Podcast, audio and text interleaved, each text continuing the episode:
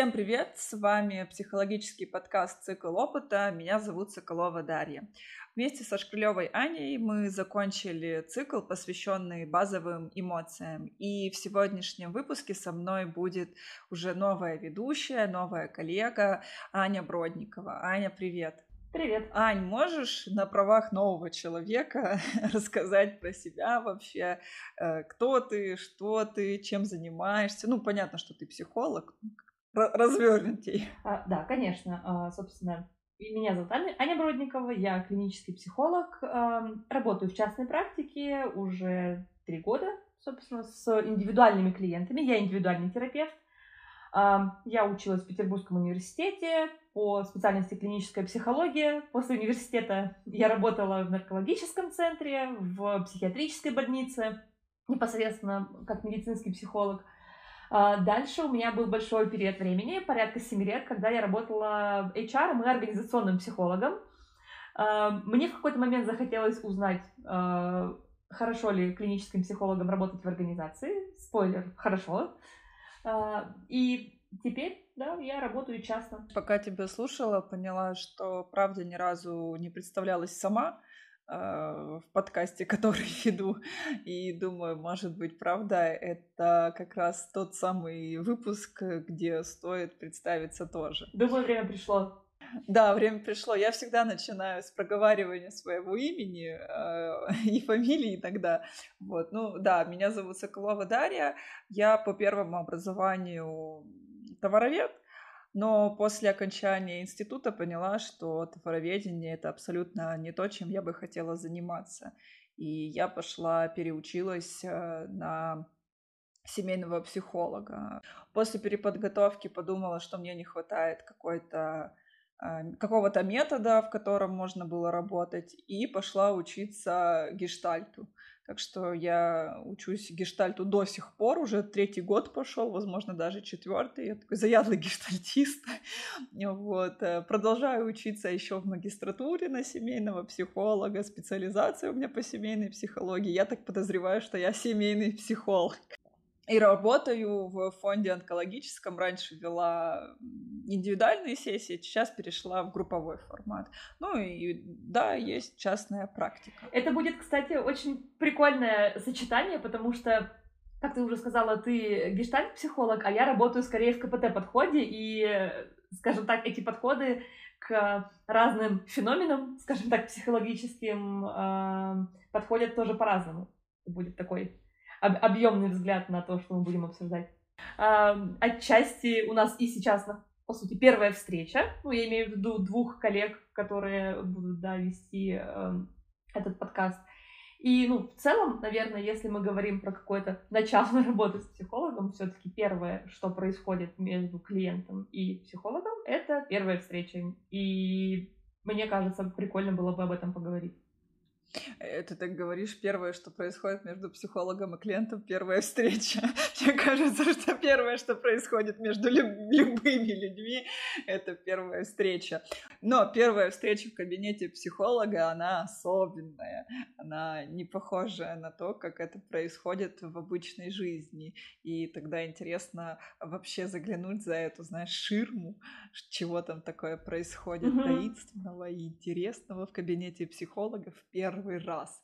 А, потому что, правда, многие люди переживают приходить к психологу, думают про то, что если я приду к психологу, я какой-то не такой, там куча тревоги, о чем мы там будем делать, особенно если клиент никогда не посещал а, ни психолога, ни психотерапевта, то очень много вопросов сразу возникает, а что там вообще происходит. Mm-hmm.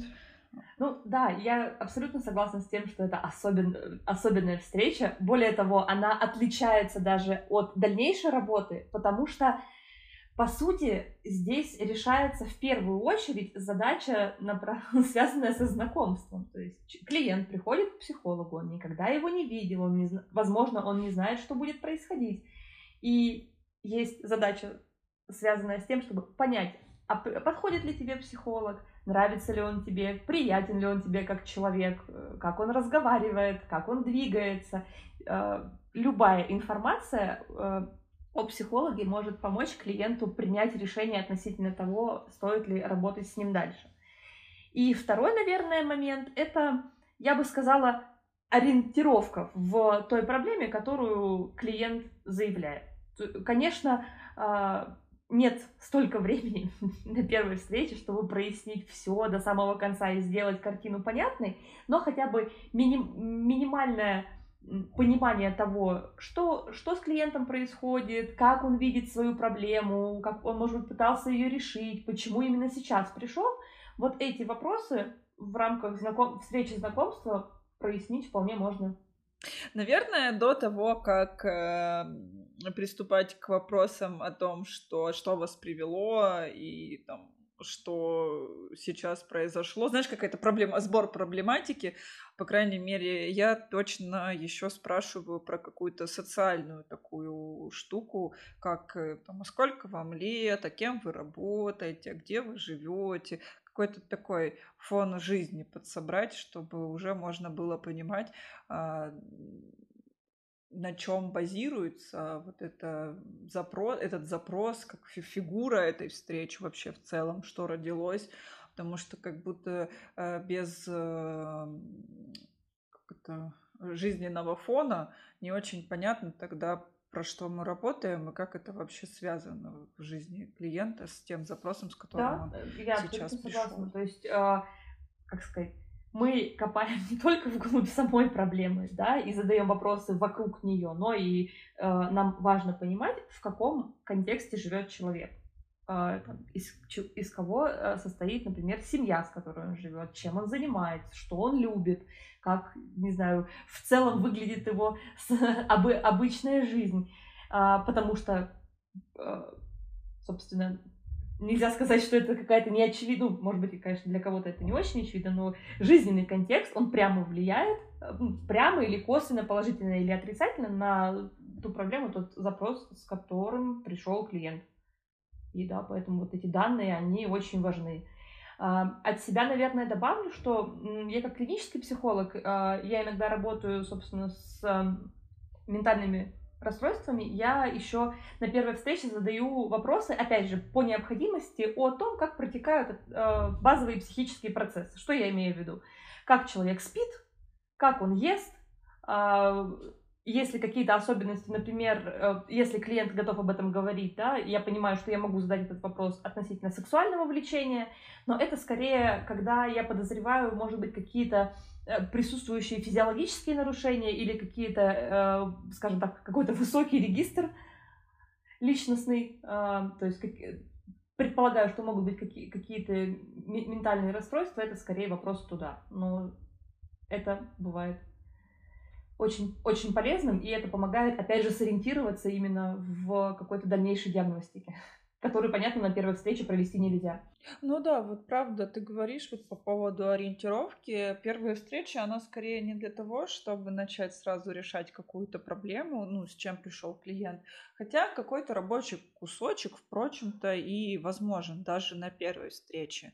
Но первая встреча, она больше предназначена для знакомства, для психолога, чтобы он познакомился с клиентом, для клиента, чтобы он познакомился с психологом. И обычно на первой встрече не происходит каких-то глубинных разборов, по крайней мере, это может быть связано как минимум с чувством стыда, потому что клиент видит психолога в первый раз, и открывать какие-то сокровенные вещи достаточно сложно незнакомому человеку. Ну, конечно, может работать вот этот эффект попутчика, когда ты в первый раз кому-то рассказал и забыл про этого человека, но это больше как какой-то сбросить балласт, накопившиеся проблемы, а не сама работа вот именно на глубине, когда решаются какие-то там установки, не знаю, привычные паттерны поведения.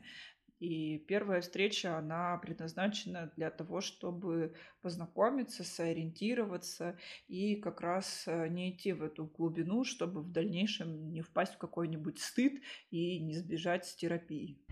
Если говорить про эмоции, мне кажется, что, по крайней мере, из клиентов, которые есть у меня, на первой встрече очень много тревоги. И отчасти работа ведется именно с тем, чтобы вот эту тревогу подснять. Опять же, что на это хорошо работает. Ну, во-первых, рассказ психолога о самом себе, если клиенту это необходимо, и он хочет что-то узнать. Плюс это, скажем так, рассказ о том, что происходит обычно, да, на какие условно-смысловые части можно эту первую встречу поделить, о правилах, которые присутствуют в кабинете, там, в том числе о времени, сколько будет длиться сессия, о, там, не знаю, о, принцип, о принципах, там, по типу конфиденциальности, например, о том, что психолог может ходить на супервизию, чтобы вот клиенту этот процесс стал, ну, чуть более понятным.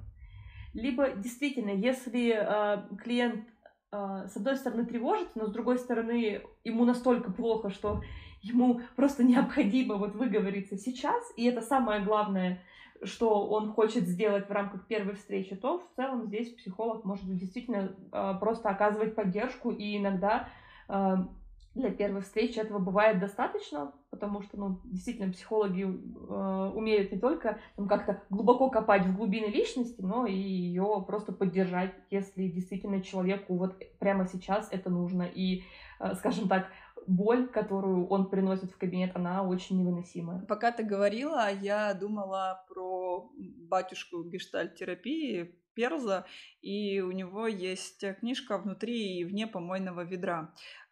Перлз, конечно, еще тот писатель, в плане его почти невозможно читать, вот, но про ведро-то вот это, что иногда психолог, он выступает, правда, в виде, ну, такого ведерка, куда клиент приходит и сбрасывает все свое напряжение и все эмоции. И тогда не факт вообще, что человек может, захочет продолжать работать дальше, потому что, может быть, правда, основной запрос был на то, чтобы поделиться. Да, это правда так. Плюс все-таки, ну, скажем так, э, в чем особенность, да, вот, как сказать, выслушивание психологом клиента?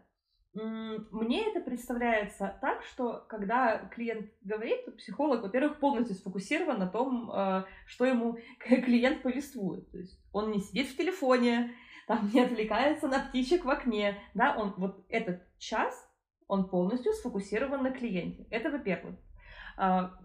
При необходимости психолог действительно может задавать какие-то вопросы, чтобы там чуть лучше понять то, что клиент говорит. Да, в какой-то момент э, можно вернуться к тому, что клиент до этого говорил. То есть действительно, с одной стороны, внимательно слушать, с другой стороны, расспрашивать для того, чтобы лучше клиента понять. То есть есть действительно цель понять, что происходит. Э, и плюс э, оказать поддержку. Потому что действительно, когда психологи учатся, нас учат оказывать разнообразные виды поддержки. То есть, грубо говоря, просто сидеть и говорить: я вам сочувствую, вам нелегко пришлось. Да, это один из видов, но поддержки на самом деле видов гораздо больше, и психолог может оказать ее разнообразно.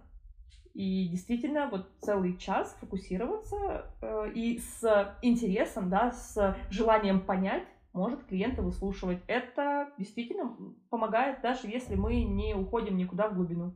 Клиенту этого вполне может быть достаточно.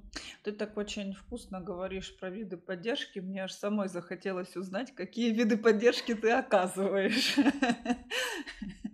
Какие виды поддержки? Я могу только рассказать, вот, ну, если говорить про виды поддержки, мне кажется, можно про поддержку отдельно поговорить. Это скорее для коллег, может быть, кто будет нас слушать. Когда я шла в частную практику, я пошла в, на курс, он называется «Трамплин для психологов», в центр «Форсайт». На момент, когда я туда ходила, сейчас достаточно популярна вся эта история с курсами для начинающих психологов, с навыками консультирования. На момент, когда я ходила, к сожалению, альтернатив я особо не видела. И мне очень понравилось то, что это центр скорее такого психодинамического направления, ближе вот к психоанализу туда, но тем не менее они дали очень классный курс, очень крутые навыки именно общаться, как общаться с клиентом в кабинете, потому что в университете обычно учат каким-то методам, теоретическим концепциям, классификациям, диагностике, а непосредственно навыкам. Вот к тебе пришел клиент, что дальше делать? Вот, к сожалению, этих навыков вот в классическом университетском образовании недостаточно. И Форсайт, конечно, большие молодцы, курс очень замечательный, он идет до сих пор. И вот Я прям помню вот этот вот э, листок, знаете, из, из рабочей тетради, там, условно говоря, с десятью видами поддержки. Вот как можно по-разному поддержать клиента. То есть это действительно навык. И, в общем, в Форсайте учиться классно, если кому-то нужны... Это, это не реклама, но если кто-то хочет овладеть навыками консультирования, ну, Форсайт там прям очень круто. Класс. А я, знаешь, ты говоришь, что, типа, вот пришел... В институте не учат консультировать, да, в институте дают э, всякие анализы, методы, ну, такая теория, а когда перед тобой живой человек и непонятно, что с ним делать, это да, и всегда вспоминаю мем про, что в кабинете психолога два напуганных человека, психолог и клиент. Да, это правда так, то есть вот это знакомство и этот выбор, это, по сути, двусторонний процесс. То есть психолог тоже со своей стороны наблюдает за клиентом, разговаривает, узнает о его жизни, о его сложностях и тоже э, принимает решение о том, готов ли он работать с этим человеком, не знаю, может ли он ему помочь, потому что действительно бывают ситуации, когда э, запрос, с которым э, клиент приходит, находится вне зоны возможностей этого конкретного психолога, и тогда... абсолютно нормально и вообще замечательно. Это говорит о том, что психолог понимает свои возможности, что психолог об этом честно говорит и предлагает клиенту, например, какие-то, какие-то альтернативы. Там, другого специалиста. Может быть, клиенту нужен специалист не психологического профиля, и он может быть ему полезен. Ну, например, я не знаю, врач, социальный работник, юрист, кто-то еще. И это, это тоже абсолютно нормальная ситуация. Более того, это хорошо, повторюсь еще раз, потому что психолог понимает границы своих возможностей. Да, как эта фраза «дело не в тебе, дело во мне». Ну да, да, отча- отчасти так, потому что понятно, что для, ну, то есть за одну встречу мы не поймем весь объем работ, да. Последующие встречи тоже будут направлены в том числе и на исследование жизни клиента, если того требует работа. Но если, скажем так, психолог и клиент, допустим, по, по своим компетенциям и возможностям сразу не подходят, это понятно на первой встрече, то в целом это можно на ней и обсудить действительно, чтобы клиент там, не тратил свое время, не тратил свои деньги и... может быть, по рекомендации вот этого специалиста пошел к тому, кто сто процентов может ему помочь. Это, это будет гораздо, скажем так, гораздо выгоднее, гораздо эффективнее.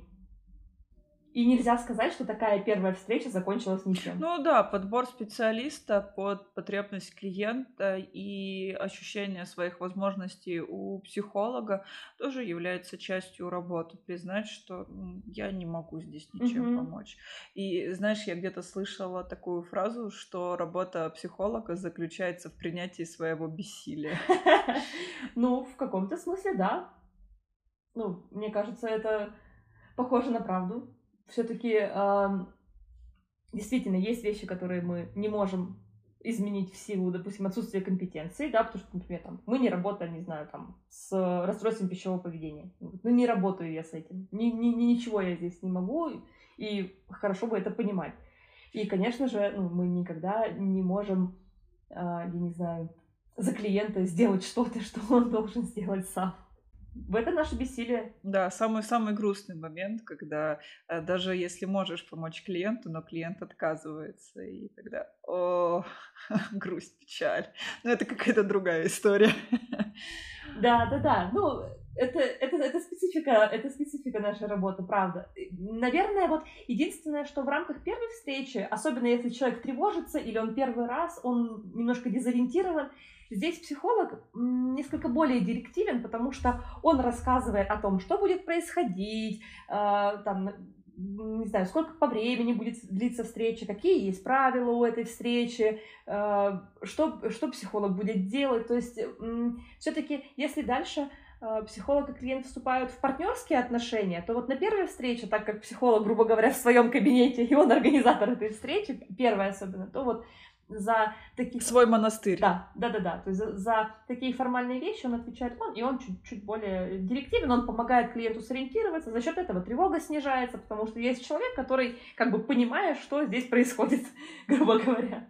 Да, ты хорошо вот затронула тему еще про какие-то правила, про границы, потому что границы в терапии, они формируют безопасность. Когда человек знает э, всякие разные нюансы про оплату, про время, про место, э, про то, там, про отмены, про переносы, про конфиденциальность, про супервизора. То есть чем больше вот этих всех подробностей, тем э, больше понятнее, что происходит, э, ну, как происходит эта встреча, и правда становится как-то расслабленнее, безопаснее, понятно, э, где я могу про что-то говорить, а где уже там не могу. И правда сюда еще относится такая штука, как разговоры, там, не знаю, с психологом после сессии или походы, там, кофе попить, предложение подвести и так далее. То есть здесь какая-то такая граница именно для того, чтобы клиент был в безопасности, что как бы, даже если клиент пытается это продавить, а психолог, он так останавливает. И правда, сначала ты врезаешься в эту стенку, а потом ты понимаешь, что вообще-то эта стена не дает мне выйти, но и ко мне никого не впускает. То есть такая об- об- обоюдная штука. Не знаю, как это правильно вот описать словами. Не знаю, может, у тебя лучше получится. Ну, если я правильно понимаю, как бы эм, общий тезис такой, что вот границы терапии и правила, по которым строится консультация, они, по сути, как дают человеку ощущение понятности, определенности, то, на что можно опереться, но они в то же время защищают психолога, потому что есть, э, скажем так, формальные вещи, э, процессы в рамках терапии происходят очень разные, и у психолога тоже есть на что опереться, то есть есть очерченная граница, граница консультации, там, не знаю, временная, есть правило, согласно которому, это этическое правило, согласно которому мы не можем, например, встать действительно и пойти там с клиентом в ресторан сходить, да, потому что отношения смешиваются, и к терапии возникает много вопросов. То есть, с одной стороны, это защищает и клиента, это защищает психолога, это дает какую-то определенность, хотя бы что-то, на что можно опереться, и это действительно, эм, ну, скорее способствует работе, хотя, э, правда, у клиентов иногда это вызывает вопрос, а почему так? Но в целом это всегда э, скорее, скорее плюс и большая неоценимая помощь в работе, чем, я, чем минус. Я вот как раз хотела добавить а, про клиентскую злость. А, ты сказала, что вызывает вопросы, а я думаю, что это может еще вызывать злость, потому что такое ограничение, причем очень директивное, очень четкое, очень понятное. И вот это желание продавить, вот это ограничение и невозможность это сделать, может у клиента сначала вызвать злость, но потом с этой злостью может прийти и расслабление, потому что опора, есть опорная стена, которую невозможно как-то поломать, сокрушить, и тогда эта злость переходит в какое-то расслабление, удовлетворенность и возможность открываться уже дальше в работе.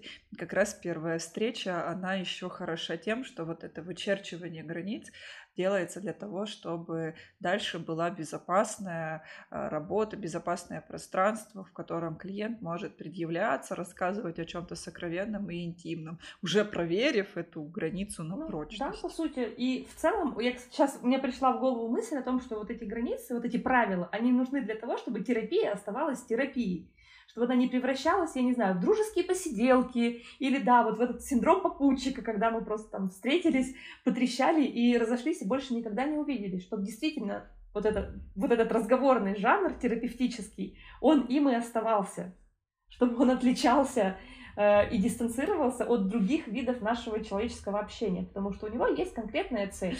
Я вот, знаешь, как-то мы с тобой говорим про знакомство, а я почему-то еще подумала про завершение, потому что, по крайней мере, в гештальте точно проговаривается в начале знакомства окончание работы, что это должна быть завершающая сессия, где вы подводите итоги. И, кстати, вот эта завершающая сессия, она тоже проговаривается в начале. Так интересно, что просто в начале вы проговариваете про конец, что этот процесс все-таки какой-то заканчивающийся, да, конечно. Какие-то конечные отношения. Ну да, это, кстати, это, кстати, интересная мысль, потому что, ну, действительно, терапия, видов терапии и подходов их очень много, и действительно, психолог, по сути, он встречает клиента, чтобы тот от него, как бы, и работает, чтобы тот от него ушел. Ну да, это звучит странно, но так и есть. Да.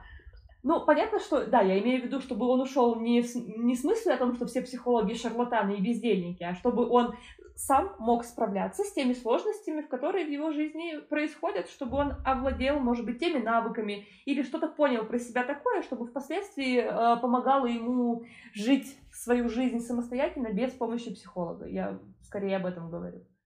Когда человек уходит с пониманием, что психологи шарлатаны, это очень грустно. Да, это очень грустно.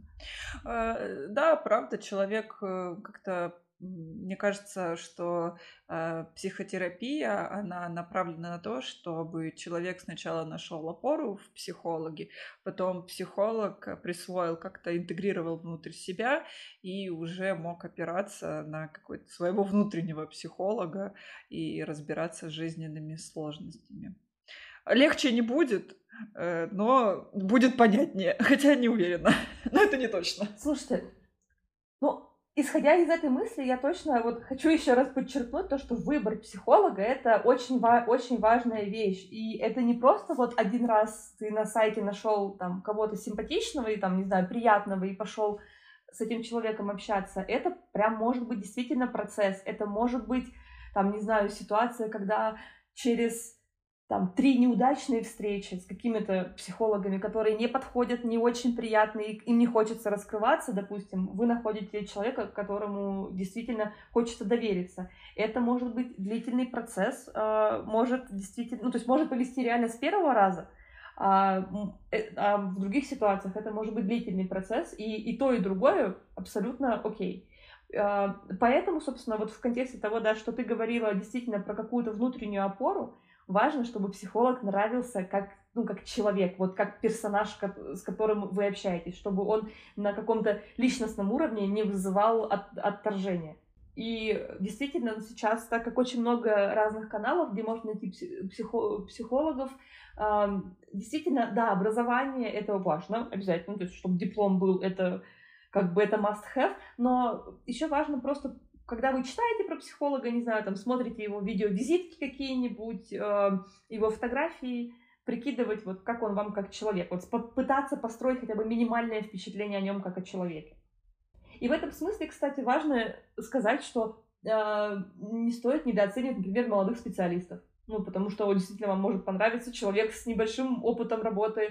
И если вас смущает то, что он молодой, пожалуйста, не смущайтесь, потому что у молодых специалистов есть... Э, одна суперсила, они очень мотивированы. Они очень мотивированы, они хотят работать, им интересны клиенты, их, у них немного, поэтому они очень много внимания уделяют каждому, каждому клиенту. И действительно, несмотря на какой-то небольшой практический опыт, но в рамках работы с молодым специалистом, там, не знаю, первого, там, второго года опыта, работа может быть также замечательной и очень продуктивной.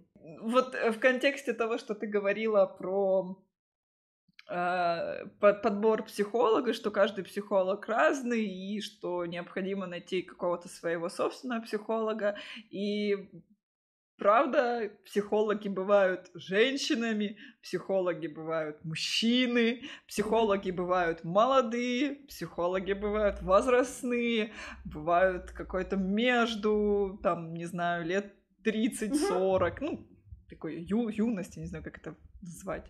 Нет, не юность, молодость, ну, mm-hmm. вот этот период, короче, когда ты между старым и молодым. Взрослый. Взрослый. Да, психологи бывают взрослыми.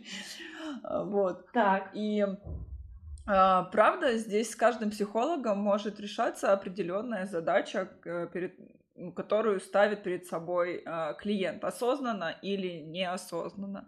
Можно прийти к какому, ну, там, я не знаю, к взрослой женщине-психологу и работать с ней над отношениями с матерью. Mm-hmm. Как раз такая хорошая проекция. Ну, то есть, что, как бы, возрастная, например, женщина-психолог, она больше похожа на мать, допустим, чем юная, там, двадцатидвухлетняя девочка. И, и вот э, здесь в этом контексте интересно тоже поразбирать, да, как бы с взрослой женщиной-психологом отношения с мамой, потому что, правда, эта взрослая женщина-психолог чем-то будет э, напоминать, возможно, по какому-то опыту, по какому-то, я не знаю, контексту жизненному, который был в это время у всех таких людей.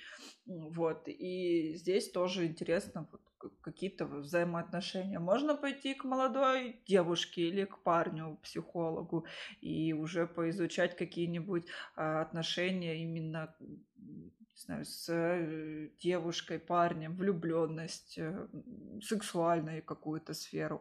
Можно прийти к мужчине-психологу, к какому-нибудь взрослому и поговорить про отношения с отцом. Почему бы и нет?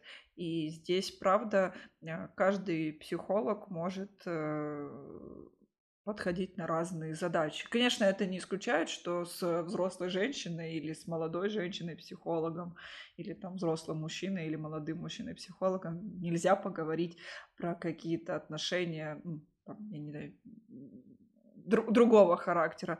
Но здесь, правда, может играть роль личность самого психолога и то, какой отклик к нему рождается, с какой темой приходят к этому психологу. Согласна. И сюда же, наверное, хотела добавить, что действительно, там, когда вы, там, не знаю, вы выбираете психолога, например, и понимаете, что, допустим, я хочу пойти там, к девушке-ровеснице.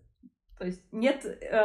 Нет никакого эйджизма по отношению к людям других возрастных, возрастных групп, и нет никакого сексизма по отношению к представителям дру- другого пола. Просто вам так комфортней. Это абсолютно нормально, и более того, это даже неплохо, что если вы понимаете, вот с каким человеком, ну, плюс-минус вам было бы комфортно. Да, вот с кем примерно было бы м- хорошо этим поделиться, или несложно этим поделиться. Да. Это действительно такой, такой важный момент. И да, действительно, скажем так, разные психологи могут подходить под разные задачи. И вот, да, последний момент, который еще хотела тоже вкинуть, что не всегда, ну, то есть, не, не, далеко не обязательно, чтобы психолог там, понял клиента, он должен иметь какой-то подобный опыт. Ну, то есть, что я имею в виду? Допустим, там, мать, э, допустим, клиентка с детьми может... неплохо работать и с психологом, у которого есть дети, например, и с психологом, у которого детей нет. То есть здесь от запроса все зависит. Понятно, что если э, ну, ей, например, легче, она понимает, ну, то есть она ищет понимание, может быть, какого-то части материнского, возможно, ей там, будет комфортней общаться с психологом, у которого есть дети. Но в целом это не, это не обязательно. Знаете, как, когда я работала в реабилитационном центре, у нас шутили о том, что не обязательно колоться или употреблять наркотики, чтобы иметь возможность помочь человеку с зависимостью. Ну, здесь примерно такая же ситуация. Ну да, правда, если у психолога есть дети, если у психолога нет детей, очень разные контексты как будто для меня звучат, что если хочется какой-то материнской вот, поддержки, опоры, хорошо пойти к психологу, у которого есть дети. А когда хочется немножко отстраниться от материнства и в какое-то саморазвитие, или вот про жизнь как-то, ну, до ребенка или как жить с ребенком, но при этом развиваться, можно прийти и к психологу, у которого нет детей. Это тоже вполне себе будет э, очень подходящим. Смотри, ну, по запросу, смотря, что для вас важно. И выбирать специалиста, выбирать психолога под какие-то свои проблемы, свои задачи, потому что э, психолог, он для клиента. Э, поэтому...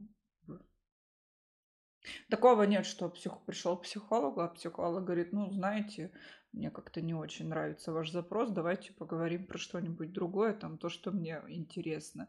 Правда, это там час, пятьдесят минут, ну, или у кого как, оплачивается вами, оплачивается клиентом, и это ваше время, которое вы оплатили.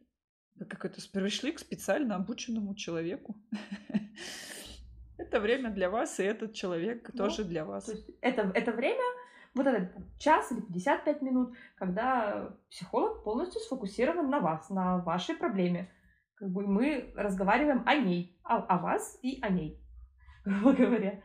Да, ну вот если как-то ну, подсобрать, да, потому что действительно можно бесконечно говорить, и я, так как у нас есть практический опыт, можно от первой встречи разв... ну, мысли развивать в разную сторону. Если ну, про первую встречу как-то все это подсобрать, да, то цель у нее знакомство и такая пер- первичная ориентировка в проблеме, а, это, скажем так, проговаривание правил, которые действуют в рамках э, психологической э, консультации. Это, собственно, рассказ о проблеме э, клиентам, это сбор э, ну, информации о жизненном контексте клиента, небольш... там, немного прояснения в сторону, в сторону самого, э, самого, самой жалобы, либо самого запроса. Э, и, собственно, дальше уже клиент действительно принимает решение, готов он остаться с психологом в дальнейшую работу или нет. И здесь варианты, варианты могут быть разные. Либо клиент с психологом сразу договариваются на месте о следующей встрече, либо клиент, допустим, может подумать, может быть, сходить на консультацию к кому-то другому и по прошествии какого-то времени, например, записаться вновь. Все варианты вполне приемлемо.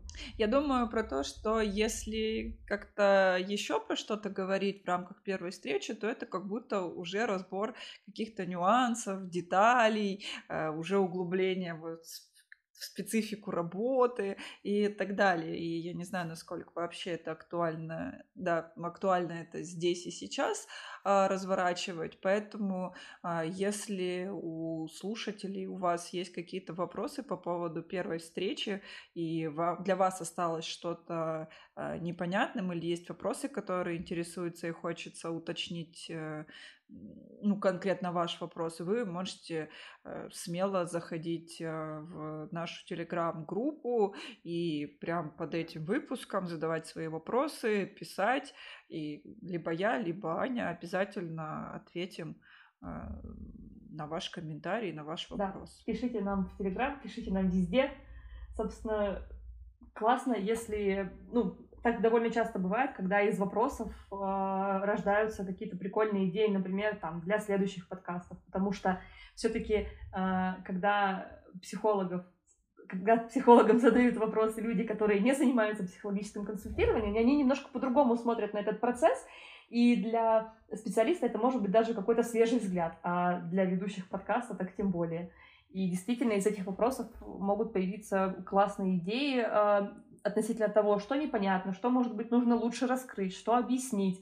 Поэтому, да, своими вопросами и комментариями вы нам очень сильно поможете. Угу. Даже не только в рамках первой встречи, но и в целом выпуске подкаста. Если вдруг будет какой-то вопрос, который будет повторяться от нескольких людей, то почему бы тогда и не сделать выпуск, посвященный конкретной теме.